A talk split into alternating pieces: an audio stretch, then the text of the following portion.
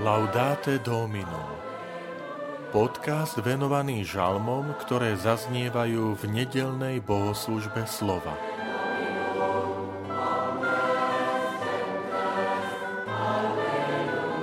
Vo svojej dobrote Bože pripravil si dom chudobnému.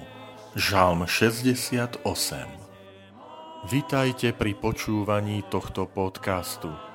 Volám sa František Trstenský, som farár v Kežmarku a prednášam Sväté písmo v kňazskom seminári v Spišskom podhradí. Vo svojej dobrote Bože pripravil si dom chudobnému. Spravodliví sa môžu tešiť a jasať pred Božou tvárou a v radosti sa veseliť. Spievajte Bohu a jeho meno žalmom velepte. Jeho meno je Pán. On je otec sirôt a záchranca vdov. On je Boh vo svojom svetom príbytku. On je Boh, čo opusteným dáva prebývať v domoch. Väzňov privádza k šťastiu. Zoslal si, Bože, zúrodňujúci dážď a vzpružil si svoju ochabnutú krajinu. Prebývajú v nej tvoje tvory, pre chudobného si ju pripravil vo svojej dobrote, Bože.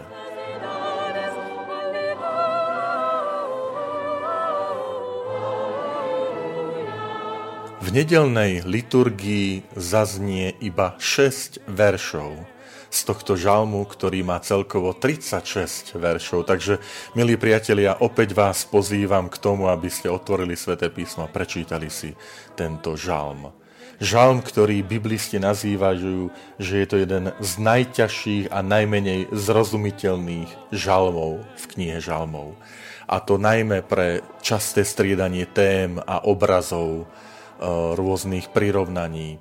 Raz je to téma, keď Boh je ospievaný za to, že je stvoriteľom, stvorenstvo. Inokedy je na čele vojsk ako veliteľ, generál, ktorý vedie vojsko proti nepriateľovi.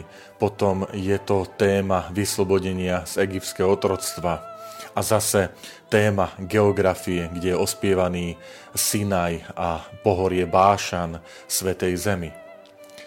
Um, chcem sa však dotknúť uh, slov, ktoré predsa len zaznievajú v tej nedeľnej liturgii, kde Boh je označený, že on je otec sirôt a záchranca vdov. Totiž uh, kategórie sirota a vdova boli v biblických časoch v tej izraelskej spoločnosti niečo ako indikátor sociálnej spravodlivosti, ako lakmusový papierik. Či táto spoločnosť ešte žije tú sociálnu spravodlivosť, ak sirota a vdova, a k nej sa pridáva ešte kategória cudzinec, sa môžu dovolať svojich práv, spravodlivosti. Pretože sirota je pozbavená opory rodičov, vdova opory manžela, cudzinec opory zázemia vlastnej krajiny, vlasti.